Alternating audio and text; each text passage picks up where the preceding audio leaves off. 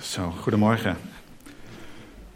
Voordat, we, voordat ik met jullie wil gaan beginnen, um, is het goed dat we het ergens samen over eens zijn. En dat kan ik best uh, duidelijk maken aan de hand van een voorbeeld. En uh, Ger, als je zover hebt, dan mag je de eerste slide uh, laten zien. Beetje ongebruikelijk misschien om een preek te beginnen met deze slide. Um, en deze vergelijking heb je misschien al eens een keer eerder gezien. Um, als je het niet weet, dat is Albert Einsteins uh, relativiteitstheorie. Ja, hier in een vergelijking uitgedrukt. En misschien weet je ook wat die vergelijking zegt. Zeg maar wat je ermee zou kunnen doen. Maar wat je, vermoed ik, uh, niet direct weet, is hoe dat je dit wiskundig zou moeten bewijzen. Dat hebben we overgelaten aan Albert Einstein.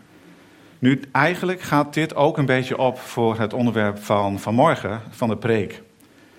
Ik wil het met jullie gaan hebben over de uitverkiezing door de Heere God, zonder het te bewijzen. Dat is niet mijn doel.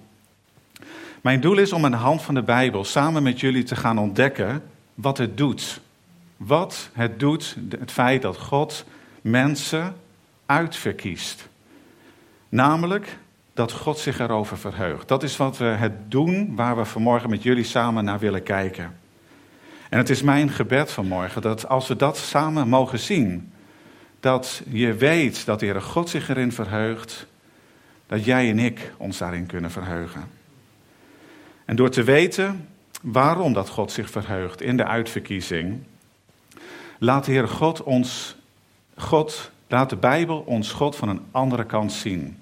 Al die vreugdes in de afgelopen keren dat we er samen naar hebben gekeken, wat God vreugde geeft, schetst de Bijbel ons eigenlijk een portret van de Heere God. En vanmorgen kijken we naar een andere bron van vreugde.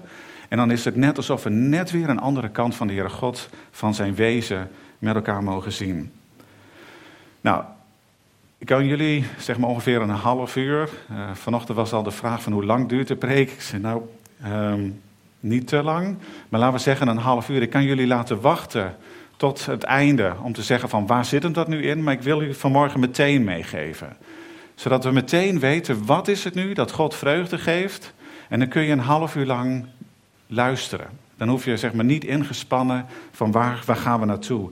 Kort gezegd komt het hierop neer. Het eerste, wat geeft God vreugde? Dat is dat zijn genade zichtbaar wordt. Dat is het belangrijkste. Wat geeft God vreugde? Dat zijn genade zichtbaar wordt. En het tweede is, hoe wordt dat dan zichtbaar, die genade? Dat doet God door voor zichzelf een volk te kiezen. Dat op haar beurt voor God, zoals de Bijbel bijvoorbeeld in Jeremia 13, vers 11 zegt, tot een naam en tot een lof en tot luister zal zijn. Dus God wil zijn genade laten zien. En hoe doet hij dat? Door voor zichzelf een volk te kiezen dat op haar beurt voor God tot een naam, tot een lof en tot een luister zal zijn. Anders gezegd, om de vreugde die God zelf in zijn eigen naam heeft, daar hebben we de vorige keer gezien, om die vreugde in zijn eigen naam te vergroten, kiest God een groep mensen uit, zodat zij zich ook in die naam zouden verheugen. En dat ze zijn naam zouden verheerlijken. Dat is het. En die mensen die de Heere God uitkiest, die noemt de Bijbel de uitverkorenen. En ik wil met jullie vanmorgen op twee manieren daarna gaan kijken. Ik ga eerst met jullie naar het Oude Testament. En dan gaan we kijken naar de uitverkiezing van het volk Israël. En daarna maak ik met jullie een overstap naar het Nieuwe Testament. En dan gaan we kijken of op dezelfde vergelijkbare manier door de Bijbel over zeg maar, de gemeente wordt gedacht. Dus we gaan eerst in het Oude Testament en daarna naar het Nieuwe Testament. Nou, eerst dus naar het Oude Testament. En daar vinden we dat de Heere God het volk Israël kiest. Het volk wordt zijn volk, het God, volks van God, omdat God haar naar zijn vrije wil uit alle volken op de wereld heeft gekozen. En dus het is heel belangrijk dat we beseffen dat er geen sprake was van concurrentie. En dat zeg maar Israël uh, zeg maar, gewonnen zou hebben of zo. Nee. God heeft het volk Israël in het Oude Testament onvoorwaardelijk gekozen en maakte haar tot zijn speciale bezit. Joshua zegt hierover in Joshua 24, vers 2 tot 3, dat toen de Heere God Abraham, uh, zeg maar de aartsvader van het volk Israël, riep, dat Abraham tot dat moment deel uitmaakte van een familie die andere goden aanhing, afgodendienst uh, deed. Lees maar eens mee, Joshua 24, vanaf vers 2. Zo zegt de Heere, de God van Israël. Aan de overzijde van de rivier hebben uw vaderen, dus de Heere God spreekt hier tot Abraham, voor uw vaderen van oude tijden afgewoond, namelijk Tera, de vader van Abraham en de vader van Nahor. En zij hebben andere goden gediend. En toen nam ik uw vader, Abraham, van de overzijde van de rivier en liet hem door heel het land Canaan gaan. Ik maakte zijn nageslacht talrijk. De Heere God staat hier, nam Abraham uit, dat, uh, uit die familie die zeg maar gebruikelijk was om, om afgoden, dus niet God te dienen. Daar nam de Heere God Abraham uit. Of Abra, Abraham, maar Abraham. Nee, dat zeg ik fout. Abram, zonder Haham. Uh, zoals hij toen nog heette. Dus God nam hem uit de afgoderij. En in andere plaatsen in de Bijbel, in Nehemia 9, vers 7, wordt dat uitnemen, wordt ook wel kiezen genomen. Of verkiezen. God nam hem eruit.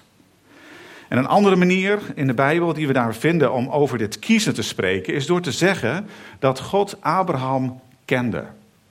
In die zin dat hij zeg maar, zijn speciale aandacht op Abraham had gevestigd. En zo Abraham erkende als zijn bezit. Dat zie je bijvoorbeeld wat God over Abraham zei vlak voordat God uh, Sodom en Gomorra in het Oude Testament verwoestte. Genesis zegt dat de Heere God nadacht en dan in Genesis 18 eh, vers 17 zegt de Heere God, dan tot en met vers 19, de Heere zei, zal ik voor Abraham verbergen wat ik ga doen? Immers, Abraham zal zeker tot een groot en machtig volk worden en alle volken van de aarde zullen in hem gezegend worden. Want ik heb hem uitgekozen. Uitgekozen. En letterlijk in de grondtekst staat daar gekend. God zegt, ik heb Abraham gekend. Ik heb hem uitgekozen, opdat hij aan zijn kinderen en zijn huis na hem bevel zou geven om de weg van de Heere in acht te nemen. Door gerechtigheid en recht te doen, opdat de Heere over Abraham zal brengen wat hij over hem gesproken heeft. Deze speciale manier van kennen zien we ook in, uh, in het boek Amos. Uh, als God het heeft over zijn unieke relatie met het volk Israël. In Amos uh, eh, 3, vers 2 staat: Alleen u, het volk Israël, alleen u heb ik gekend, zegt de Heere God, uit alle geslachten van de aarde. Daarom zal ik u vergelden al uw ongerechtigheden.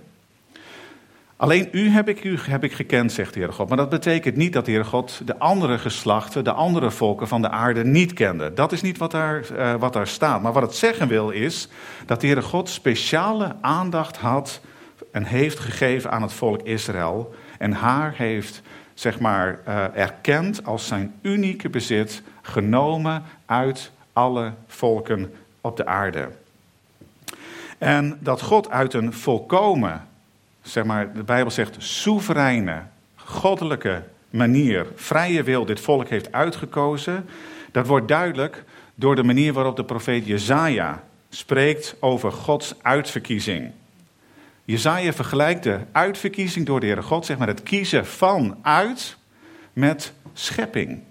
Gods uitverkiezing vergelijkt Jezaja met Gods schepping. Lees maar eens mee in Jezaja 44 vers 1 en 2. Dus God heeft het volk Israël uitverkozen. En dan zegt uh, Jezaja 44, maar nu, luister Jacob, Israël, mijn dienaar Israël, die ik verkozen heb, uitverkozen heb. Zo zegt de Heer uw maker, schepper en formeerder van de moederschoot af die u helpt. Hier zie je dat Heere God kiest, koos in de verleden tijd en dat hij Israël maakte. Kiezen en maken in één dezelfde context. En allebei is waar. Omdat de uitverkiezing door de Heere God, dat is zo'n uniek werk dat je eigenlijk kunt spreken van schepping.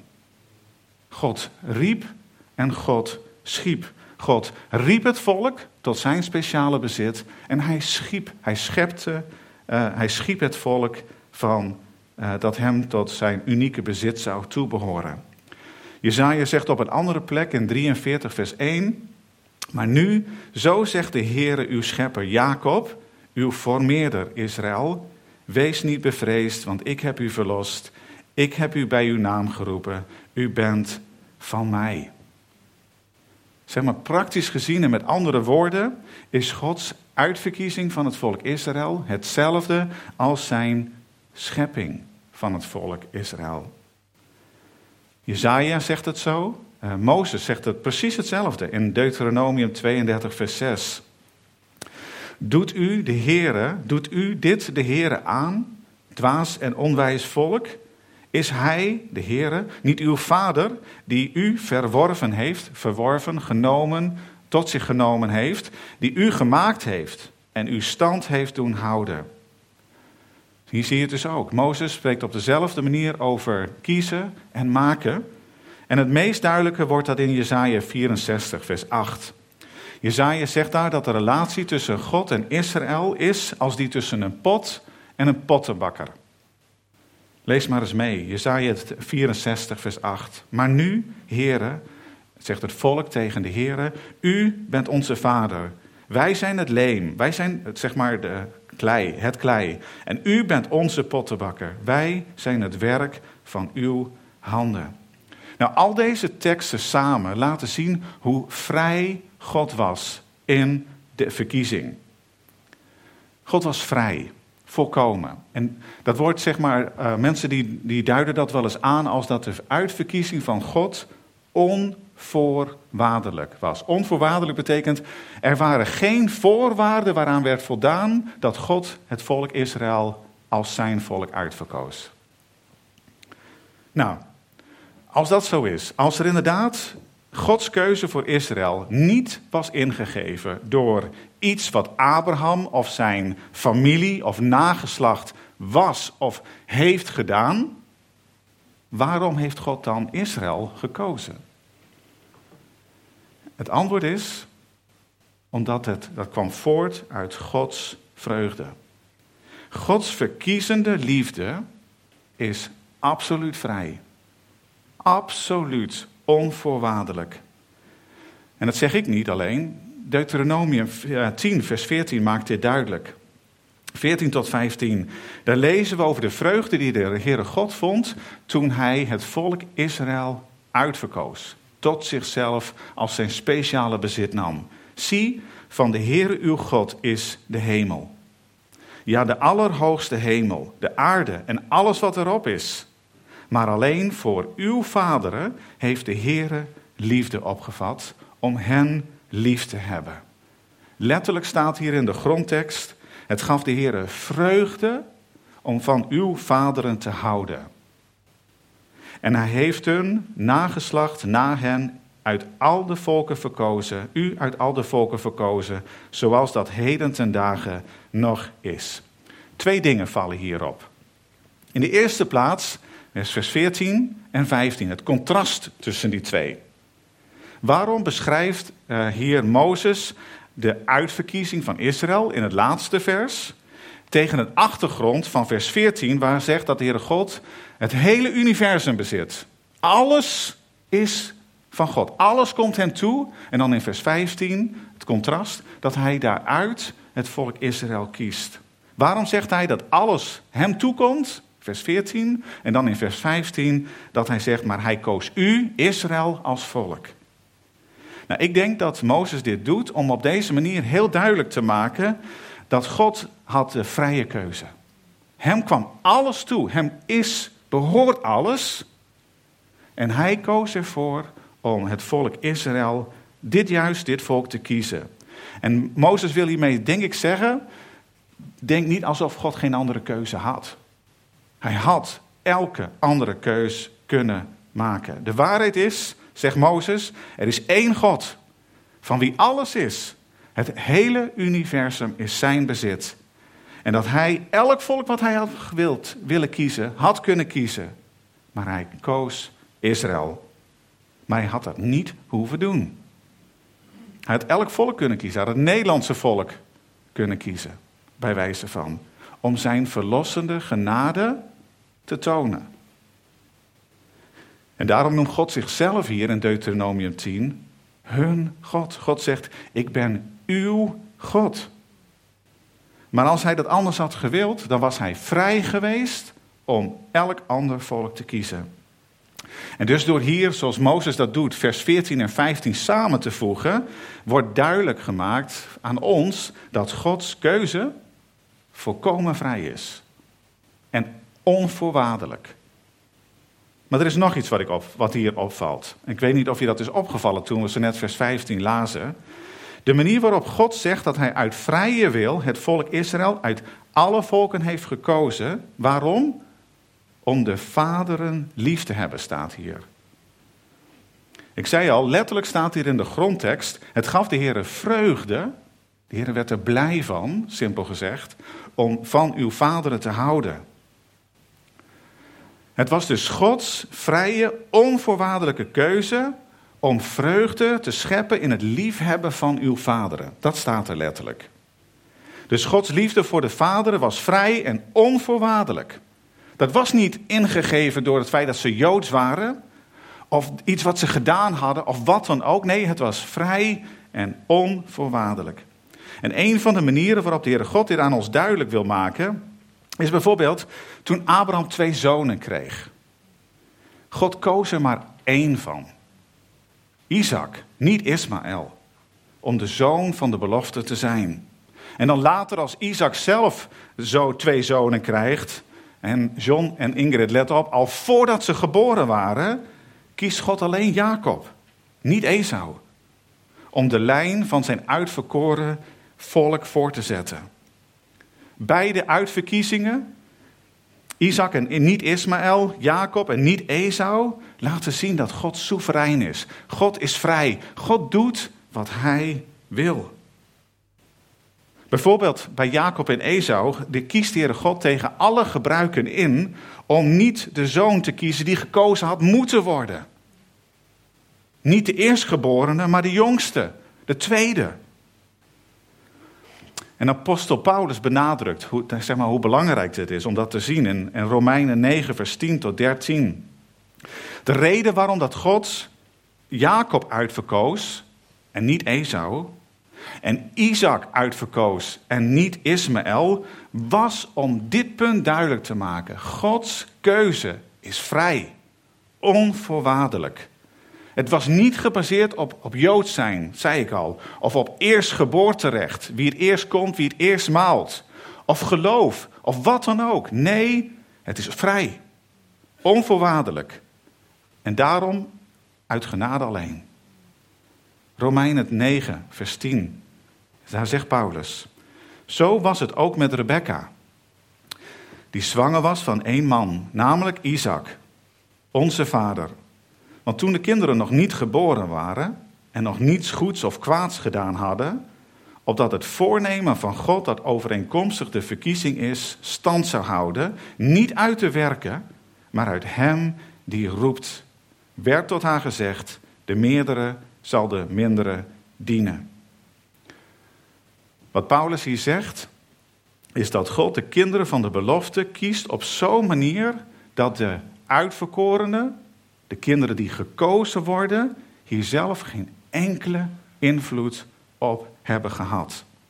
En dus het volkomen afhankelijk was van Gods vrije, onvoorwaardelijke wil. En Paulus laat dat hier op drie manieren in dit gedeelte zien. Vers 10. Daar zegt hij dat Jacob en Esau hadden beide dezelfde ouders. één vader en één moeder. Bij Isaac en bij Ismaël was dat anders. En dan zegt eh, Paulus hier, ze hadden dezelfde ouders, dus dat maakt duidelijk dat het ouderschap, dus wie je ouders zijn, speelde geen rol van betekenis. Dat was niet de reden waarom dat Jacob een betere kandidaat was dan zijn broer om uitverkozen te worden. Ze hadden dezelfde vaders. Zelfde vader, sorry. Zelfde vader en moeder. Zelfde ouders. Dus dat, dat, dat verklaart het verschil niet. Dat is 1 in vers 10. In vers 11 zegt Paulus Dat de keuze werd gemaakt voordat ze geboren werden. En dus de keuze van God voor de een over de andere kan niet gebaseerd zijn op de volgorde waar ze geboren werden. En sterker nog, dat zagen we al, God die draait die volgorde om. Tegen de gebruiken van de tijd in om de eerste, zegt God nee, de tweede. Dat is het tweede. En dan verder, het derde punt, op de derde manier waarop Paulus dat laat zien, dat zeg maar, hun, eh, degene die gekozen werd, dat hij of zij daar zelf geen enkele invloed op had, zegt Paulus duidelijk dat de keuze voor Jacob werd gemaakt voordat ze iets goeds of kwaads gedaan hadden. De Bijbel spreekt over werken heel vaak. Werken telde er niet. Het kind was nog in de moederschoot. Waren geen werken.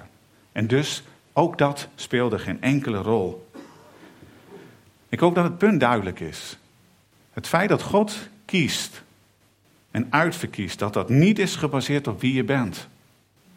Of wat je na je geboorte doet. Nee, het is vrij en onvoorwaardelijk. Een andere plaats in het Oude Testament waar we dit zien is in Deuteronomium 7, vers 6. En dan uh, lezen we tot en met vers 8. En dan heeft uh, Mozes het opnieuw over de uitverkiezing van het volk Israël. En dan zegt hij het volgende: Want u bent een heilig volk voor de Heere uw God. De Heere uw God heeft u uitgekozen uit alle volken op de aardbodem om voor hem tot een volk te zijn dat zijn persoonlijke, persoonlijk eigendom is. Niet omdat u groter was dan alle, al de andere volken, heeft de Heer liefde voor u opgevat en u uitgekozen. Want u was de kleinste van al de volken. Maar vanwege de liefde van de Heer voor u en om de eed die hij uw vader gezworen had in acht te houden, heeft de Heer u met sterke hand uitgeleid en heeft hij u verlost uit het slavenhuis, uit de hand van de farao, de koning van Egypte. En ook hier, opnieuw, het initiatief ligt bij God.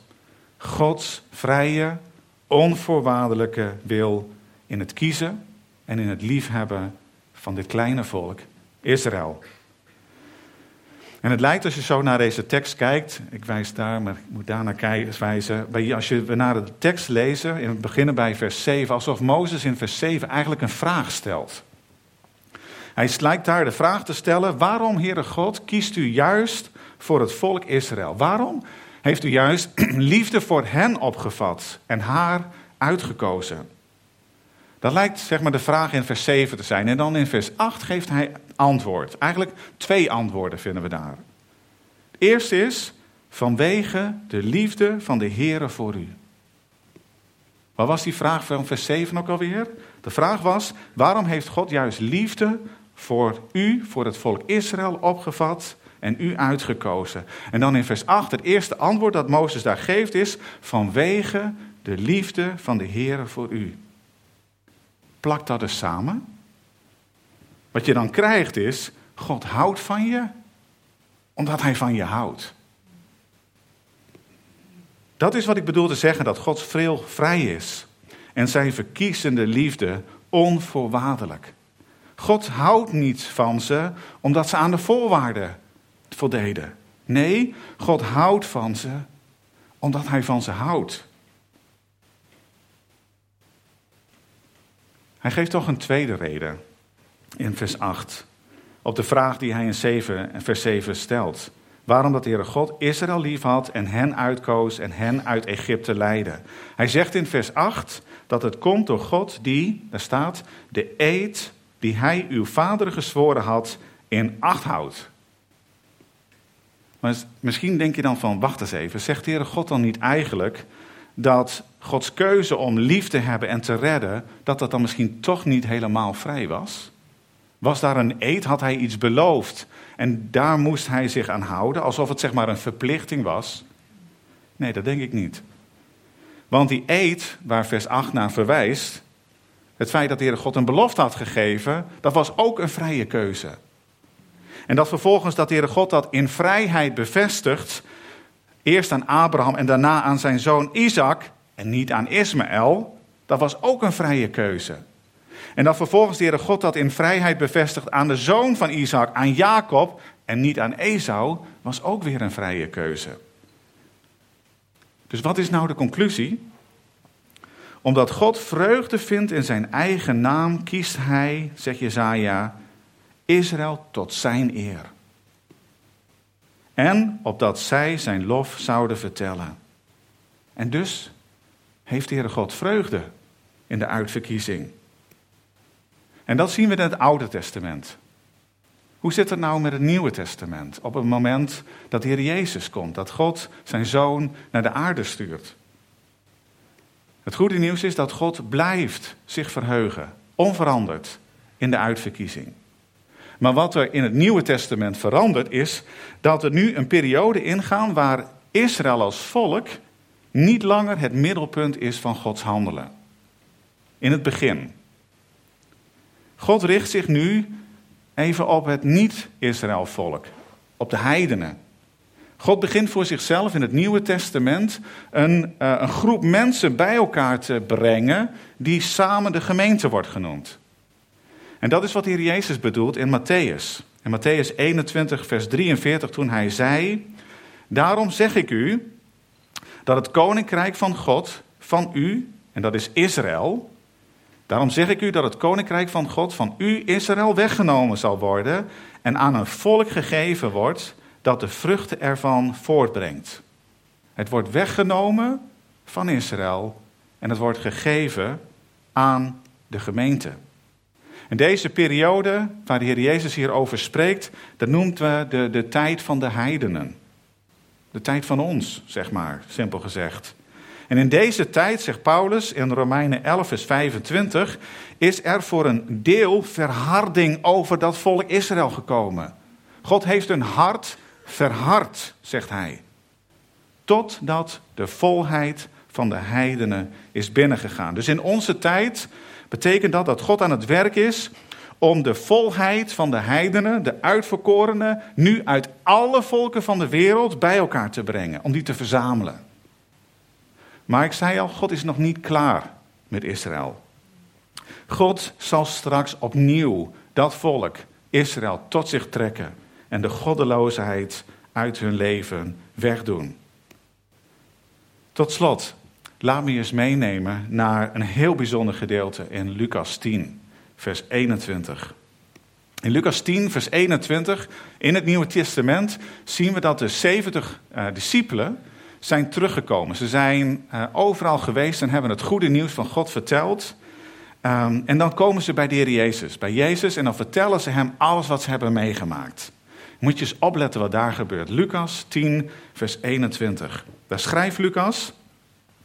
Op dat moment verheugde Jezus zich in de geest en zei: Ik dank u, Vader, Heere van de hemel en van de aarde, dat u deze dingen voor wijzen en verstandigen verborgen hebt en ze aan jonge kinderen hebt geopenbaard. Ja, vader, want zo was het uw welbehagen. Valt het je op? Alle drie de leden van de drie-eenheid verheugen zich hier. Jezus verheugt zich. En er staat hier dat hij zich verheugt in de geest, in de Heilige Geest. En aan het einde van dit gedeelte zegt uh, Lucas over de vreugde van God de Vader. Ja, Vader, want zo was het uw welbehagen. Oud woord voor vreugde. Jezus verheugt zich in de Heilige Geest. En de Vader verheugt zich. Alle drie. En het, voor zover ik dat weet, een van de weinige, zo niet de enige plek in de, in de Bijbel waar we zien dat de, dat de drie eenheid, God de Vader, God de Zoon en God de Heilige Geest, zich alle drie tegelijkertijd verheugen. Nou, wat is dat dan? Waar verheugen ze zich over? Wat is nou dat bijzondere hier aan dit gedeelte? Het is die vrije, onvoorwaardelijke, verkiezende liefde van God. Namelijk om dingen voor de wijze en verstandige verborgen te houden en het te geven, te openbaren aan jonge kinderen. En wat is dat dan? Wat is dat dan dat de Heere God verbergt voor sommigen en bekend maakt aan anderen? Lucas 22, vers 22 van hoofdstuk 10 geeft daarop het antwoord. Wat is dat? Alle dingen zijn mij overgegeven, zegt de Heer Jezus, door mijn Vader. En niemand weet wie de zoon is dan de Vader. En wie de Vader is, dan de Zoon. En aan hij of haar, hem of haar, aan wie de Zoon het wil openbaren. Niemand kent de ware identiteit van de Zoon van God, tenzij dat God het aan hem of haar bekend maakt, zegt Jezus hier. En vers 21 zegt dat God ervoor heeft gekozen, naar zijn welbehagen, naar zijn vreugde, om de zoon bekend te maken aan jonge kinderen. En het verborgen te houden voor de verstandigen en de wijzen. Net zoals we dat al eerder gezien hebben vanmorgen bij de uitverkiezing van Abraham. Weet je nog? Die onwaarschijnlijke afgodendienaar uit Ur. En we zagen het bij Isaac, die door een wonder geboren zoon, de tweede, niet de eerste. Jacob, de jongste van een tweeling. En precies op dezelfde manier laat hier God zien dat Hij ervoor kiest om het te openbaren aan de meest hulpeloze, de meest hopeloze, de meest afhankelijke. En als Jezus dat ziet, dat God het bekend maakt aan de mensen die alleen maar kunnen hopen dat God het geeft uit vrije genade, dan verheugt Jezus zich daarover. In de Heilige Geest. Dat God daarvoor kiest om het aan die mensen te openbaren. Om het aan die mensen, zeg maar, die mensen te uitverkiezen, te kennen. En dat is precies waar ook Paulus het over heeft. In 1 Korinthe 1, vers 26 tot 31. Let namelijk op uw roeping, broeders en zusters, alsof hij het vanmorgen tegen ons hier vanmorgen zegt. Er zijn onder u niet veel wijzen naar het vlees, niet veel machtigen, niet veel aanzienlijken. Maar het dwaze van de wereld heeft God uitverkoren om de wijzen te beschamen. En het zwakke van de wereld heeft God uitverkoren om het sterke te beschamen. En het onaanzienlijke van de wereld en het verachte heeft God uitverkoren. En wat niets is, om wat iets is te niet te doen. Opdat geen vlees voor hem zou roemen. Maar uit u, uit hem bent u in Christus Jezus. Die voor ons geworden is wijsheid van God en gerechtigheid, heiliging en verlossing, opdat het zal zijn zoals geschreven staat. Wie roemt, laat hij roemen in de Here. Ik hou van Paulus. Hij is, ja, daar zit zoveel in, zeg maar, in deze twee, drie zinnen. Wat ik je hoop dat je zeg maar, meekrijgt, is de overeenkomst tussen wat Paulus hier zegt en wat we eerder hebben gezien in Lucas 10, vers 21. God kiest vrij wie tot zijn volk behoren. God laat het niet aan de mens over om te bepalen wie wel of niet in Christus Jezus zal zijn. Nee, zegt Paulus hier heel duidelijk, uit Hem, dat is uit God, bent u in Christus Jezus. Uit God. In Christus Jezus. God kiest. God bepaalt wie in Christus Jezus is en zal zijn. En daar is een reden voor. Een ontzettend belangrijke reden. God laat het niet aan het toeval over. Nee, God heeft een heel duidelijk doel voor ogen dat Hij door de uitverkiezing wil bereiken. En dat doel heeft twee kanten. Een positieve kant en een negatieve kant. Eerst de negatieve.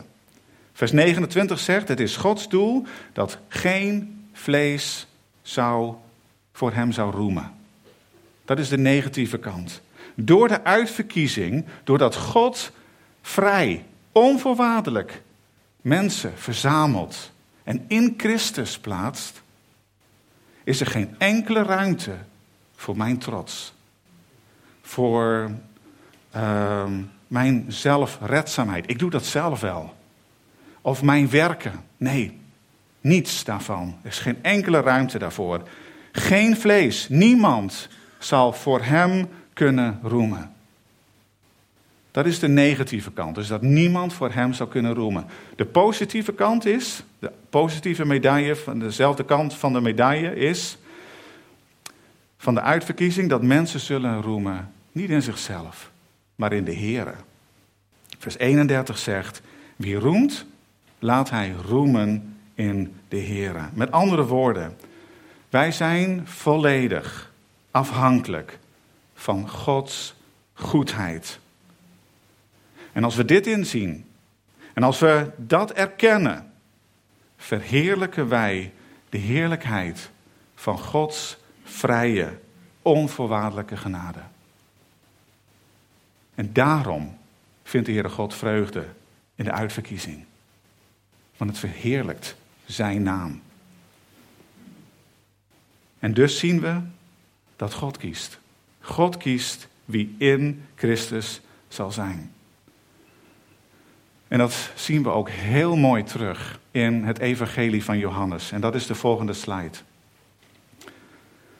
Als je het Evangelie van Johannes leest, dan zie je exact terug wat we in het Oude Testament hebben gezien en wat we zojuist op andere gedeelten ook in de Bijbel, in het Nieuwe Testament hebben gezien. Namelijk dit, lees eens met me mee.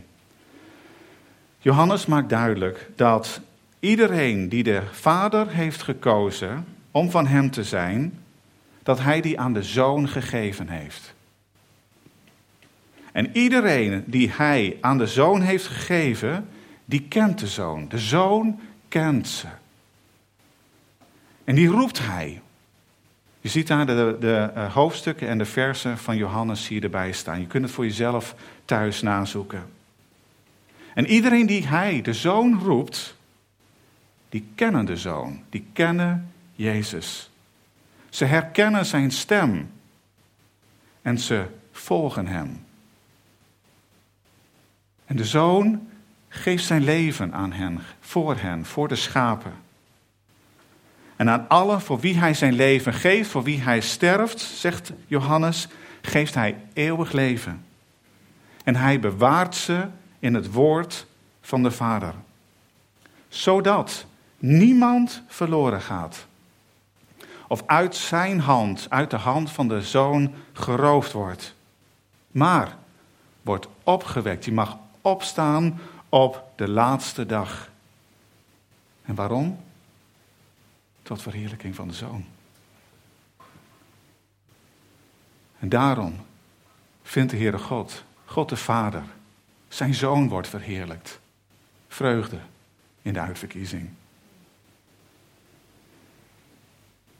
Het is namelijk, die uitverkiezing door God is het onverwoestbare, het onaantastbare fundament van Gods reddingsplan. Dat er uiteindelijk toe leidt dat Hij, God de Vader en God de Zoon samen en zij alleen alle eer en alle glorie en alle heerlijkheid zullen ontvangen. Amen. Misschien dat we een moment onze ogen kunnen sluiten. En dat we, dat we de Heere God zoeken en een moment stil zijn. En als je stil bent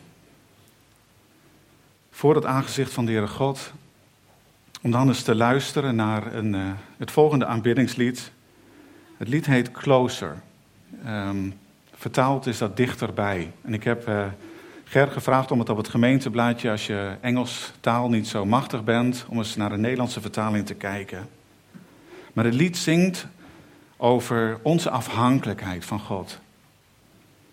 Als er iets is wat je vanmorgen mee wilt nemen, is, is dit.